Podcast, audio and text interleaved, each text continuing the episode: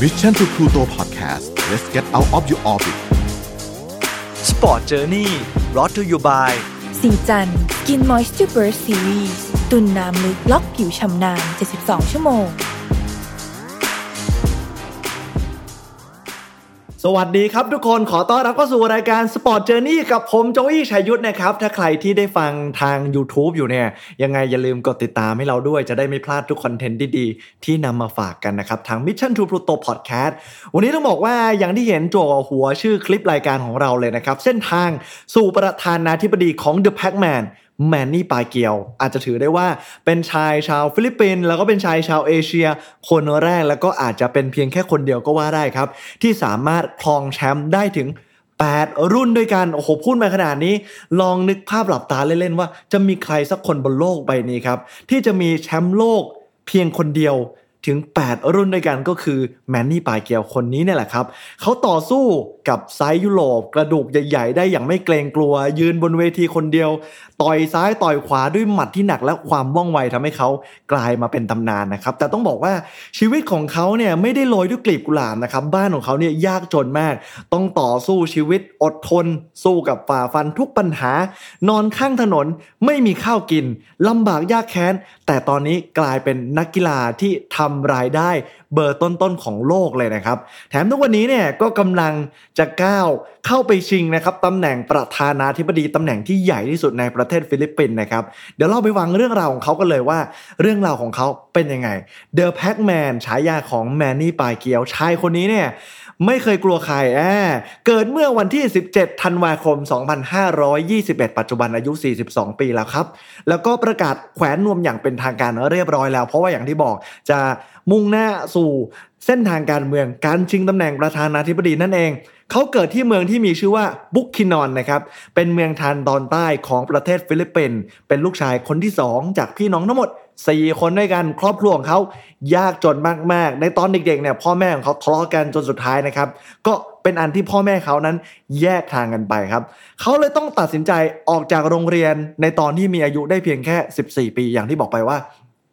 พอฐานะยากจนเงี้ยมันก็ไม่มีรายได้ที่จะไปจ่ายค่าเทอม ก็ต้องออกมาทำงานหาเงินตั้งแต่ยังเด็กครับ จนมากๆถึงขนาดว่ามีข่าวลือมาเลยนะว่าสมัยเด็กๆ คุณพ่อของเขาเนี่ยไปจับสุนัขจากแถวบ้านเนี่ยแล้วนำสุนัขเนี่ยมาทำอาหารเลี้ยงครอบครัวโอ้โห เป็นข่าวลือขนาดนี้เลยนะ แล้วก็มีเรื่องเล่าต่อมาว่าในตอนที่เขาอายุได้เพียงแค่ 10 ขวบครับเขาก็รู้สึกว่าตัวเองเนี่ยเห็นแววแล้วว่ามีความสามารถด้านการชกมวย เพราะว่าน้องชายของเขาเนี่ยที่ชื่อว่าบ๊อบบี้นะครับโดนแก๊งเด็กเกเรแถวบ้านเนี่ยประมาณสักสามสี่คน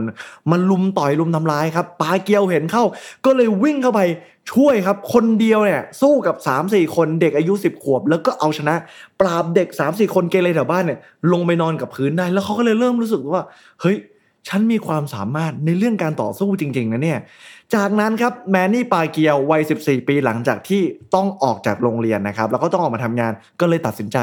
หนีออกจากบ้านนะครับ แล้วมุ่งหน้าเข้าสู่เมืองหลวงอย่างกรุงมะนิลาเมืองหลวงของฟิลิปปินส์นั่นเอง ตอนที่เขาเข้ามาอยู่นะครับเขาไม่มีที่นอนไม่รู้ว่าจะไปพักอาศัยอยู่ที่ไหนต้องอาศัยนะครับเป็นลังกระดาษเนี่ยนอนข้างถนนปูแอบแอบนอนเนี่ยแหละ ก็คือเป็นเหมือนโฮมเลสประมาณนี้ ตัวผอมแห้งมากๆครับ เพราะว่าไม่ค่อยมีอะไรตกถึงท้อง ไม่มีเงินจะซื้อข้าวกิน ไม่รู้จะกินอะไรนั่นเองครับ เงินติดตัวก็แทบจะไม่มี เขาบอกว่าเงินที่เขามีติดตัวมาเล็กน้อยมาก ก็เอาไปใช้ทำอะไรครับ เอาเงินเนี่ยแหละ ไปซื้อโดนัทมาเยอะๆครับ จากนั้นก็เอาโดนัทที่ซื้อมาเยอะๆเนี่ยมาแพ็คใส่ถุงครับ แล้วก็ไปเดินเล่ขายได้กำไรน้อยมากๆ แต่ก็ทำให้เขานั้นมีเงินซื้อข้าวแล้วก็อยู่รอดไปวันๆครับ นั่นก็เลยทำให้ชีวิตของเขาเนี่ยต้องต่อสู้ แต่ว่าความยากจนของเขาเนี่ยมันก็ไม่ได้หมดหนทางซะทีเดียวครับ เพราะว่ามีคนนะครับเห็นหน่วยก้านของ The Pac-Man แมนนี่ปาเกียวก็เลยมาชวนว่า เฮ้ย ลองไปต่อยมวยดูไหม มีรายการทีวีเนี่ยที่มีการแข่งชกมวยทุกสัปดาห์ ลองไปชกดูไหม ได้ค่าชกเนี่ย แมตช์แรกที่เขาลองไปชกดูนะครับ ในตอนที่อายุได้ประมาณสัก 15-16เนี่ยได้มา 100 เปโซเท่านั้น หรือว่าถ้าตีเป็นเงินไทยง่าย ๆ ก็ประมาณ 60 กว่าบาทเท่านั้น ต่อการชกหนึ่งครั้งคือ มองว่ามันน้อยมากๆ แต่ถ้าเทียบกับการที่เขาต้องไปเล่เดินขายโดนัทก็คือได้เยอะมากๆเลยครับ แม้นี่ปาเกียวเนี่ยบอกเลยว่าเกิดมาพร้อมกับพรสวรรค์เขาว่องไวมาก หมัดซ้ายของเขาแล้วก็หมัดขวางเขาหนักหน่วงทุกหมัดเลยครับทำให้มีตาดีเนี่ยไปเห็นก็คือ คุณเบนเดลกาโดนะครับเป็นเจ้าของโรงยิม ฝึกมวยนี่แหละ ซึ่งคุณเบนเดลกาโดเนี่ย ชวนปาเกียวมาเป็นเด็กในสังกัดครับ พร้อมรับปากว่าจะฝึกปรือฝีมือให้เนื่องจากเห็นหน่วยก้านดี และก็ยังบอกอีกด้วยว่า ถ้าไม่มีที่นอนไม่เป็นไร มานอนที่โรงยิมของฉัน เดี๋ยวฉันจะหาห้องนอนเล็ก ๆ ให้นายได้นอน ซึ่งโรงยิมเนี่ยเขาหาห้องนอนให้ได้ครับ มีความกว้างและยาวเพียงแค่ 6 ฟุตเท่านั้นคือ ห้องเล็กมากก็คือแบบแคบๆเลย แต่ว่ามันก็ดีกว่าการที่เราไปนอนลังกระดาษข้างถนนนะครับ ต่อมาครับเขาได้เจอครูมวยครับอย่างเฟรดดี้โรชนะครับซึ่งคนนี้เนี่ยแหละ ถือว่าเป็นคนสำคัญนะครับในการช่วยปลุกปั้น และทำให้ชีวิตของเดอะแพ็กแมนแมนนี่ปาเกียวในวัย 16 ปีเนี่ย เปลี่ยนไปเลย เพราะว่าเขาได้รับการฝึกฝนที่ถูกต้อง การชี้นำการไปในทิศทางของการชกมวยที่ถูกที่ควรครับ ฝีมือเขาเนี่ยโดดเด่นกว่าเด็กในรุ่นราวคราวเดียวกันนะครับ ก้าวขึ้นสู่การติดทีมชาติ และชกอาชีพอย่างจริงจังคือชีวิตเนี่ยพอเจอการชกมวยเนี่ยมันเหมือนก้าวกระโดดเลยครับมันเหมือนเจอว่าตัวเองเนี่ยเกิดมาเพื่ออะไรครับ ในช่วงแรกเนี่ยเขาชกในรุ่นที่ชื่อว่า light flyweight ครับ ที่มีน้ำหนักประมาณไม่เกิน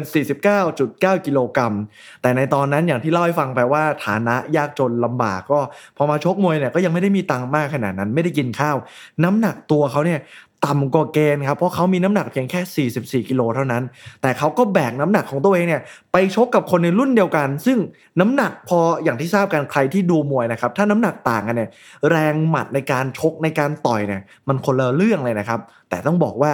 นั่นไม่ใช่ปัญหาครับ ถึงแม้ว่าเขาจะมีน้ำหนักที่เบากว่า เพื่อนในรุ่นราวคราวเดียวกัน แต่เขาก็เอาชนะมาได้เกือบจะทุกแมตช์เลย และในช่วงที่เขายังไม่มีชื่อเสียงโด่งดังเชื่อไหมครับว่าเขาเคยบินมาชกที่ประเทศไทยไทยแลนด์ของเราเนี่ยแหละครับและเจอกับนักมวยไทยของเราถึง 3 คนด้วยกัน เดี๋ยวเล่าให้ฟังว่ามีใครบ้าง หนึ่งในนั้นก็มีโชคชัยโชควิวัฒชัดชัยสาสกุลต้องเล่าถึงคุณชัดชัยก่อน เป็นการเอาชนะน็อกนะครับ เอาชนะน็อกชัดชัยไปแบบที่ไม่มีใครคาดคิดมาได้ด้วยนะครับว่าจะสามารถเอาชนะได้เพราะตอนนั้นแมนนี่ปาเกียวเนี่ยโนเนมมากๆ แทบไม่มีใครรู้จักเลย จนสุดท้ายสามารถแย่งตำแหน่งแชมป์โลก WBC ในรุ่น flyweight ไปจากชัดชัยได้ ซึ่งถือว่าเป็นแชมป์โลก ครั้งแรกในชีวิตของปายเกียวที่ชิงมาจากคนไทยเนี่ยแหละครับ แต่ว่าไม่นานนักหลังจากที่ปายเกียวเออชนะน็อกแล้วก็ได้รางวัลแชมป์โลกมานะครับเขาก็ต้องเสียตำแหน่งแชมป์ดังกล่าวเนี่ยคืนให้กับนักมวยชาวไทยนะครับ ด้วยการไปแพ้น็อก กับคุณเม็ดเงินกระทิงแดงยิม ในเพียงแค่ยกที่ 3 เท่านั้นในตอนนั้นเนี่ยหลายคนบอกว่าปาเกียวเนี่ยมีปัญหาเรื่องของการลดน้ำหนักอย่างมาก อาจจะแบบพอได้แชมป์แล้วกินกินไปหน่อยอะไรประมาณนี้นะครับ แล้วก็เป็นการป้องกันตำแหน่งครั้งที่ 2 เองก็เสียตำแหน่งไปแล้วนะครับ แล้วก็ต้องบอกว่าคุณเม็ดเงินเนี่ยเป็นหนึ่ง ใน 7 นักมวยในชีวิตการชกมวยของปาเกียวนะครับที่สามารถเอาชนะได้ เป็นคนไทยอาจจะบอกว่าเป็นคนไทยแค่คนเดียวก็ได้นะแล้วก็เป็นหนึ่งใน 3 คนเท่านั้นที่สามารถน็อกปาเกียวได้โอ้โหอันนี้ถือว่าเป็นเกียรติประวัตินะครับเอาชนะน็อกแชมป์โลกแล้วก็ถือว่าเป็นตำนานนักมวย หลังจากนั้นครับปาเกียวก็เลยตัดสินใจครับว่าเก็บเสื้อผ้าละจะไม่ได้ต่อยแค่ในภูมิภาคเอเชียละจะไปลุย go inter ไปที่สหรัฐอเมริกาเลย แล้วก็ตอนนั้นเนี่ยก็ทำให้เขามีชื่อเสียงโด่งดังเป็นพลุแตกอย่างที่หลายคนได้ยินมา เขากลายเป็นแชมป์โลกอย่างที่ผมบอกตั้งแต่ต้นรายการว่า 8 รุ่นด้วยกัน ตั้งแต่ไลท์ฟลายเวทไม่เกิน 49 กิโลกรัมฟลายเวทซูเปอร์ฟลายเวทแบนตัมเวทซูเปอร์แบนตัมเวทเฟเธอร์เวทซูเปอร์เฟเธอร์เวทไลท์เวทเออเวลเตอร์เวทซูเปอร์ไลท์เวทซูเปอร์เวลเตอร์เวทโอ้โห เยอะมากเลยนะ เกินเกินเกิน8 เกิน 8 รุ่นนะคือเขาชกหลายรุ่นมาก แต่เขาเป็นแชมป์โลกด้วยกันถึง 8 รุ่นนะครับในชุดที่เขาชกเนี่ยน้ำหนักที่สุดท้ายของเขานะครับในการขึ้นชกเนี่ยก็คือซูเปอร์เวเ e อร์เวทนะครับคือน้ำหนักไม่เกิน 69.9 กิโลกรัมก็คือจาก 40 ขึ้นมาถึง 69เนี่ยเกือบ 70 ก็คือทำน้ำหนักขึ้นมาสูงมากเพื่อที่จะไปต่อยกับคนที่เป็นไซส์ยุโรปที่มีตัวใหญ่กระดูกใหญ่ประมาณนี้ครับและในการชกแต่ละครั้งเนี่ยต้องบอกว่าหลังจากที่มีชื่อเสียงนะครับ ค่าตัวการชกของเขาเนี่ยไม่เคยต่ำกว่า 30 ล้านบาทเลยนะ เคยชกปะทะกับยอดฝีมือนักมวยระดับโลกหลายต่อหลายคนไม่ว่าจะเป็นมาร์โกอันโตนิโอบาร์เรร่า เอริกโมราเลส ฮวนมานูเอลมาร์เกซนะครับออสการ์เดลาโฮยาแต่ถ้าจะพูดถึงแมตช์ที่ฮือฮาและได้ค่าตัวจนคนทั้งโลกเนี่ยพูดถึงเนี่ยก็น่าจะเจอกับฟลอยด์เมเวเทอร์นะครับในปี 2015 แมตช์นี้เนี่ยต้องบอกว่าน่าเสียดายเพราะว่าปาเกียวแพ้คะแนนไป แต่ก็เป็นการแพ้คะแนนแบบที่หลายคนบอกว่าค้านสายตา เพราะคิดว่าปาเกียวทำได้ดีกว่า แต่มาดูค่าตัวกันว่า ในแมตช์ดังกล่าวปาเกียวนะครับสามารถคว้าเงินนะครับจากการชกเพียงแค่แมตช์เดียว 120 ล้านดอลลาร์สหรัฐ หรือถ้าตีเป็นเงินไทยก็ประมาณสัก 4,000 ล้านเท่านั้นเองในแมตช์เดียว บ้าไปแล้วคือได้เงินเยอะมากๆครับแต่ว่ากว่าที่จะมาขนาดนี้เนี่ยก็อย่างที่บอกไปเลยว่า ต้องฝ่าฟันสร้างชื่อเสียงชนะใครต่อหลายคนมา แล้วก็ข้ามน้ำหนักมาเรื่อยๆ จนมาได้ชกกับฟลอยด์เมเวเทอร์ซึ่งก็ตอนนั้นชื่อดังมากก็เลยทำให้เออค่าตัวสูงเพราะว่ามีคนอยากดูเยอะมาก เขาว่ากันว่าในแค่ประเทศฟิลิปปินส์เนี่ยคือคนดูก็เป็นหลัก 10 ล้านแล้วอะครับ ทีนี้มาพูดถึงสถิติการชกของปาเกียวกันบ้างครับ เขาชกทั้งหมดนะครับจากที่จดสถิติไว้จากการเป็นนักมวยอาชีพนะ 71 ไฟต์ชนะ 62 และชนะน็อก 39 ไฟต์ด้วยกัน แพ้เพียงแค่ 7 ครั้งและอย่างที่บอกว่าแพ้เออคนไทยนะครับ แล้วก็เสมอ 2 ครั้งถือว่าเป็นสถิติที่สวยหรูมากๆ ทีนี้ผมจะมาเล่าให้ฟังถึงเรื่องที่คนมักจะเข้าใจผิดถึงชื่อ The Pac-Man หลายคนอาจจะบอกว่าเอ้ย Pac-Man ฉายาของเขาเนี่ยคือมาจากเกมไอตัวสีเหลืองๆแงบแงบแงบแงบหรือเปล่า ไม่ใช่นะครับ คือถ้าดูจริงๆเนี่ยแมนนี่เขาก็เอาคำว่าแมนเนี่ยจากชื่อต้นเนี่ยดึงมาข้างหลังแล้วก็พาเคียวเนี่ยมันจะเขียนว่า PAC หรือว่าถ้าอ่านเป็นภาษาอังกฤษบางทีอาจจะอ่านว่าแพ็คได้ก็เลยเอาแพ็คกับแมนนี่มาผสมกันก็เลย แพ็กแมนแมนนี่ปลายเกียวนั่นเองครับ นี่ก็คือชื่อที่หลายคนมักจะสับสนเข้าใจนึกว่าเป็นเกมเนาะทีนี้ครับหลังจากที่ต่อยมวยมานานนะครับจนอายุ 42 ปีประกาศแขวนนวมพูดถึงเรื่องของเส้นทางการเมืองที่เขาตั้งใจไว้บ้างดีกว่า ย้อนกลับไปในปี 2550 ครับเขาลองลงสมัครเลือกตั้งในระดับเทศบาลของเมืองหลวงอย่างกรุงมะนิลา ผลปรากฏว่าแพ้ครับ แพ้แบบ ขาดลอยเลย แต่ว่าเขาไม่ได้ถอดใจนะเขาตั้งใจทำการบ้านใหม่ แล้วก็หาว่า เอ๊ะ แล้วฉันจะไปลงในสนามไหนที่คู่แข่งจะไม่สามารถเอาชนะเขาได้ แล้วเขาก็ลองลงสมัครใหม่ครับในปี 2553 เขาลงเลือกตั้งอีกครั้งแต่ครั้งนี้เนี่ยในระดับสสเลยนะ ในจังหวัดที่มีชื่อว่าซารังกานี ผลปรากฏว่าเขาชนะคู่แข่งแบบขาดลอย และก็ได้เป็นสสต่อเนื่องยาวนานเราจะได้เห็นเขาในสภา เป็นสสอยู่บางทีเนี่ยก็ไปซ้อมมวย แล้วก็ไปต่อยมวยให้ได้เห็นเป็นภาพที่เราชินตา จนกระทั่งในปี 2016 นะครับเขาก็ได้รับเลือกอีกครั้งคราวนี้เนี่ยอัปเกรดขึ้น เป็นสวแล้วอ่าและก็ยังเป็นกรรมธิการกิจการกีฬาของฟิลิปปินส์ด้วย แต่ว่าก็ไม่วายนะ โดนกระแสวิพากษ์วิจารณ์ถึงความเหมาะสมนะครับเขาเล่าว่ามีหลายคนมองว่าเขาไม่มีลักษณะของการเป็นนักการเมืองตามแบบฉบับประเพณีนิยมของประเทศฟิลิปปินส์ที่หนึ่งเลยจะต้องมีสถานะที่หรูหรา เรียนจบสูงสูง มีนักวิจารณ์บางคนนะครับ อ้างว่าเนี่ย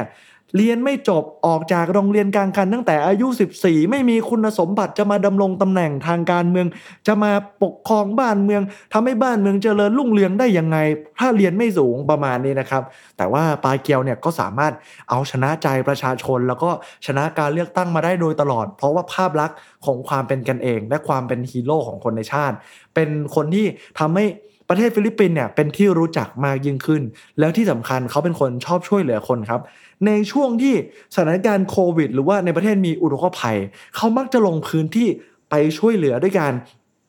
มอบถุงยังชีพ หรือว่าไปช่วยคนจนหรือว่าช่วยคนที่ต้องการความช่วยเหลืออยู่สม่ำเสมอ เลยกลายเป็นว่าเขาเป็นเอ่อคนที่ไปนั่งอยู่ในหัวใจของคนในประเทศฟิลิปปินส์ซึ่งคนในประเทศฟิลิปปินส์ส่วนใหญ่ต้องขออนุญาต บอกว่าเป็นประเทศที่ ยากจนนะครับ แล้วก็จะมีคนจนสัดส่วนเนี่ยมากกว่าคนรวย พอปาเกียวเนี่ยเออดูแลประเทศไปช่วยเหลือคนมากมายทำให้กลายเป็นที่รักของประชาชน คนจนส่วนใหญ่เนี่ยก็เห็นว่าเฮ้ยแมนนี่ปาเกียวเนี่ยก็มาจากฐานะยากจนมาก่อน แล้วก็เข้าอกเข้าใจ คนรากหญ้าดี ก็คิดว่าเขาน่าจะช่วยเหลือประชาชนได้ดี ก็เลยทำให้กลายเป็นได้รับความนิยมในประเทศไปเลยนะครับ และเขาก็เลยตั้งใจ จะลงสมัครประธานาธิบดีในปีหน้าหรือปี 2565 ปาเกียวได้ให้สัมภาษณ์ไว้ครับว่า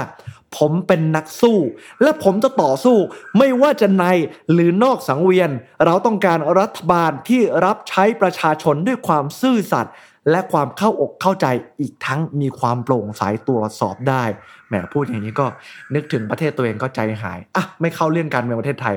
เดี๋ยวโดนทัวร์ลงอะ มาดูเรื่องนี้กันบ้างดีกว่า เขาเป็นหนึ่งในผู้ลงชิงตำแหน่งนะครับ ตอนนี้เนี่ยตัวแทนจากพรรคที่มีชื่อว่า PDP ลาบัน ซึ่งเป็นพรรคย่อยของพรรค PDP ที่นายโรดิโกดูเตเต้เนี่ยประธานาธิบดี คนปัจจุบันสังกัดอยู่นะครับ แล้วก็มีข่าวว่าดูเตเต้เนี่ยเป็นประธานาธิบดีใช่ไหมครับ พร้อมจะหลีกทางให้กับปาเกียวลงจากตำแหน่ง และจะไม่ขอแข่งสู้กับตำแหน่งนี้อีก แต่ถ้าให้พูดดีๆเนี่ยมองตามหลักการแล้วเนี่ยก็ฟังดูแปลกๆ อาจจะพูดดูหล่อนะ แต่ถ้าไม่มองข้อกฎหมายเนี่ยจริงๆ แล้วดูเตเต้เนี่ยไม่มีสิทธิ์ แข่งในการลงเลือกตั้งสมัยนี้นะ เพราะว่าตามกฎหมายของฟิลิปปินส์ประธานาธิบดีลงตำแหน่งดำรงตำแหน่งได้ไม่เกิน 2 สมัย หรือว่าบริหารประเทศไปแล้ว 6 ปีก็คือ จะมาเป็นประธานาธิบดีต่ออีกสมัยที่ 3 เป็นไปไม่ได้ครับ ซึ่งนายโรดริโกดูเตเต้เนี่ยตอนนี้ถูกตรวจสอบเพ่งเล็งจากหลายฝ่ายเลยครับ เพราะมองว่าหลังจากที่ดูเตเต้เนี่ยเข้ามามีอำนาจนะครับเขาได้ใช้อำนาจโดยไม่ชอบครับ สังหารประชาชนผู้บริสุทธิ์ในนโยบาย ปราบปรามกวาดล้างยาเสพติด อย่างที่เราได้เห็นในข่าวว่ามีการฆ่าคนเยอะมาก บางคนใช้คำว่า นั่นคือสามเตี้ยครับ คือให้อำนาจกับหน่วยปราบปรามเลยเพราะหากสงสัยว่าใครมีส่วนเกี่ยวข้อง กับคดียาเสพติด อุ้มไปเลย อุ้มไปได้เลยไปสืบสวนไปทรมานเออบีบบังคับให้สารภาพ แม้ว่าบางคนบอกว่าตัวเองไม่ได้เกี่ยวข้องนะแต่พอโดนทรมานมากๆ ก็ยอมรับสารภาพหรือบางคนเนี่ยโดนฆ่าทิ้งก็มีเยอะแยะครับ มีการคาดการณ์จากเหตุการณ์ที่เกี่ยวข้องครับว่า จากนโยบายของนายลิคาโดดูเตเต้เนี่ยเออทำให้มีผู้เสียชีวิต ตั้งแต่เขาเข้ามาบริหารตำแหน่งในปี 2016 เนี่ย ตอนนี้ปัจจุบันน่าจะมีตัวเลขคนเสียชีวิตมากถึง 6,600 คนเข้าไปแล้ว กลายเป็นเหมือน ทุ่งสังหารที่โด่งดังไปทั่วทั้งโลกครับ มีผู้คนมากมายครับออกมาเรียกร้องถึงสิทธิมนุษยชน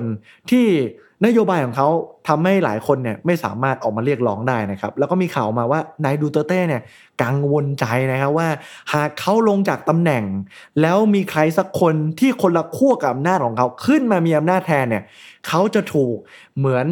เช็คบินย้อนหลัง เขาเลยได้มีการวางลูกสาวของเขาครับ ที่มีชื่อว่าซาร่าดูเตเต้คาปิโอนะครับ ที่จะให้ลงชิงตำแหน่งประธานาธิบดีแทน ส่วนเขาเนี่ยจะไปลงชิงตำแหน่งรองประธานาธิบดี เพราะว่าในกฎหมายไม่ได้มีระบุไว้ว่าคนที่เคยเป็นประธานาธิบดี จะไม่สามารถมาเป็นรองได้ เขาก็เลยคิดว่าอ้าวก็ไหนๆห้ามไม่ให้เป็นประธานาธิบดีก็เป็นรองซะเลยนี่ ก็เดี๋ยวต้องรอดูครับว่าปีหน้าเนี่ย จะเป็นไปได้หรือไม่ เดี๋ยวต้องรอดูต่อถัดไปครับ แต่ก็นั่นแหละครับ จริง ๆ แล้วก็ยังมีจุดอ่อนอยู่มากมายของฝั่งนายดูเตเต้นะครับ ที่ปาเกียวคิดว่าเขาจะสามารถเอาชนะในการเลือกตั้งในปีหน้าได้ เพราะว่าอย่างที่ผมบอกไปว่า มีประชาชนจำนวนมากสนับสนุนและไม่เห็นด้วย กับการที่นายดูเตเต้เนี่ยเข้ามาทำงานแล้วทำให้ผู้บริสุทธิ์มากมายเนี่ยล้มตายไปจากนโยบายปราบปรามยาเสพติด อีกทั้ง ปัญหาโควิดครับ ประเทศยากจนครับไม่ได้รับการแก้ไขที่ถูกต้อง และก็เรื่องของอาชญากรรมที่ไม่ได้ลดน้อยลงไปเลย ฟังดูแล้วก็คุ้นๆเหมือนกันนะครับ ผมเล่าให้ฟังดีกว่า ผมเล่าอย่างนี้ให้ฟังดีกว่าว่า ถ้าใครที่เคยไปประเทศฟิลิปปินส์ผมเคยไปประเทศฟิลิปปินส์วันแรกที่ผมลงสนามบินแล้วผมไปแวะเซเว่นผมเข้าไปผมพังงะผมตกใจเลยนะ ผมเจอรอปภในเซเว่นหรือว่าร้านขายออของทั่วไปเนี่ยรปภเขาเนี่ยพกปืนกล